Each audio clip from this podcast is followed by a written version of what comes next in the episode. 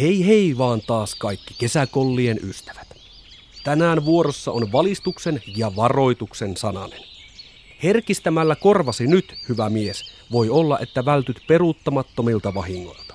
Näin Suomen suven sylissä kesälomien rullatessa meistä moni joutuu siihen perin ikävään tilanteeseen, jossa on matkustettava Anopin kanssa. Vaikka tilanne on kaikin puolin kestämätön, on ehdottomasti muistettava, että Anoppia ei saa jättää kuumaan autoon. Anopinhan on vaikea säädellä omaa lämpötilansa, koska se pystyy hikoilemaan vain tassun pohjien kautta. Jos anoppi jätetään kesällä autoon, voi seurauksena olla lämpöhalvaus tai jopa kuolema. Haluaisin myös veljet hyvät muistuttaa, että anopin jättäminen autoon on määritelty Suomen lainsäädännössä anopin rääkkäykseksi ja se on rikos.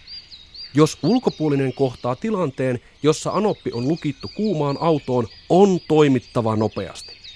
Tilanne on päässyt jo pahaksi, jos anoppi ei edes enää läähätä, vaan makaa apaattisena. Ylikuumentunut anoppi on välittömästi siirrettävä varjoisaan paikkaan ja sitä on kasteltava kylmällä vedellä. Anopin kastelu aloitetaan päästä, josta siirrytään vatsan seutuun ja siitä eteenpäin, kunnes anoppi on kunnolla märkä ja virkoaminen alkaa. Helteellä erityisesti pitkä ja tuuheakarvaisten anoppien oloa voi helpottaa ajamalla niiden turkin lyhyeksi. Ystävät hyvät, pitkälle ajomatkalle anoppia ei kannata ottaa lainkaan, ellei se ole tottunut matkustamaan. Matkapahoinvoinnista kärsivä anoppi tekee lomamatkasta piinan kaikille.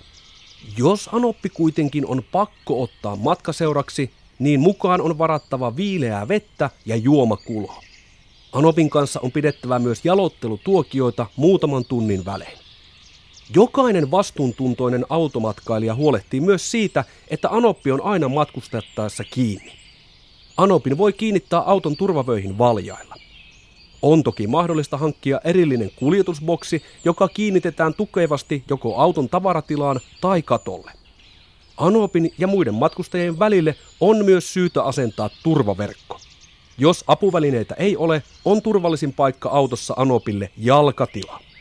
Anopin ei missään tapauksessa saa antaa kurkotella ulos auton ikkunasta.